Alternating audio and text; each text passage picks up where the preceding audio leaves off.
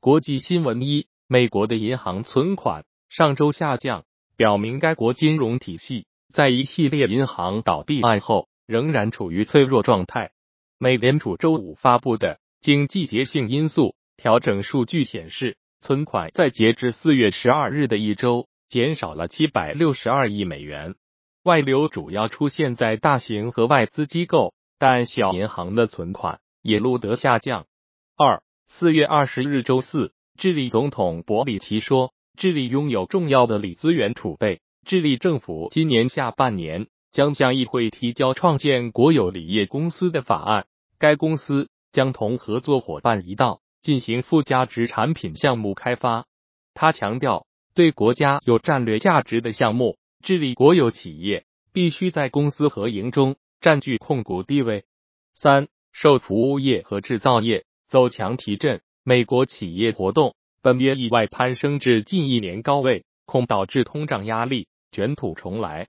标普全球周五发布的四月综合采购经理指数初值上升一点二点，至五十三点五，触及去年五月以来最高位。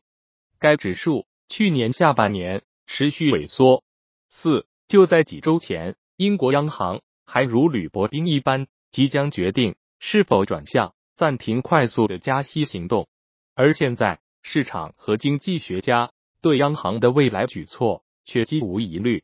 投资者认为，英国央行在五月十一日的会议上再次加息已成定局。在英国本周发布了一系列强韧的经济数据后，未来或有更多加息。国内新闻一：国家外汇管理局四月二十一日举行新闻发布会。介绍一季度外汇收支情况。发布会上，王春英表示，在温外贸方面，外汇局深入推进外汇领域改革开放，以高质量的便利化政策促进对外贸易增长。二，在中国的国内生产总值数据公布之后，摩根大通、花旗集团以及瑞银集团火速上调了对中国二零二三年国内生产总值增速的预测。彭博经济。则预计今年中国经济增速为百分之五点八，但在周五的一份最新报告中称，在更加乐观的情况之下，中国国内生产总值增速可能高达百分之六点六。财经新闻一：根据俄罗斯审计文件显示，德意志银行俄罗斯分行的利润在二零二二年增长了六倍，达到五十四亿卢布，约合六千六百四十二万美元。净利息收入猛增十倍，超过七十亿卢布。俄乌冲突爆发后，俄央行一度将关键利率上调至百分之二十，系历史最高值。二，英国三月份零售销售下降幅度超预期，原因是潮湿的天气抑制了支出，并且消费者在前两个月大肆消费后缩减了开支。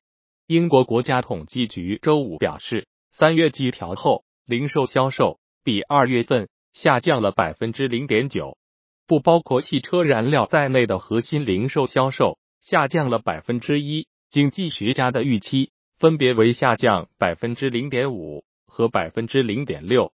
三，过去的一周，特斯拉股价表现差强人意，最大跌幅达百分之十三点一八，市值蒸发七百七十亿美元，和人民币逾五千亿元。周四业绩公布，当日跌幅最大。特斯拉股价周五小幅反弹百分之一点二八，报一百六十五点零八美元，市值五千二百三十一点九零亿美元。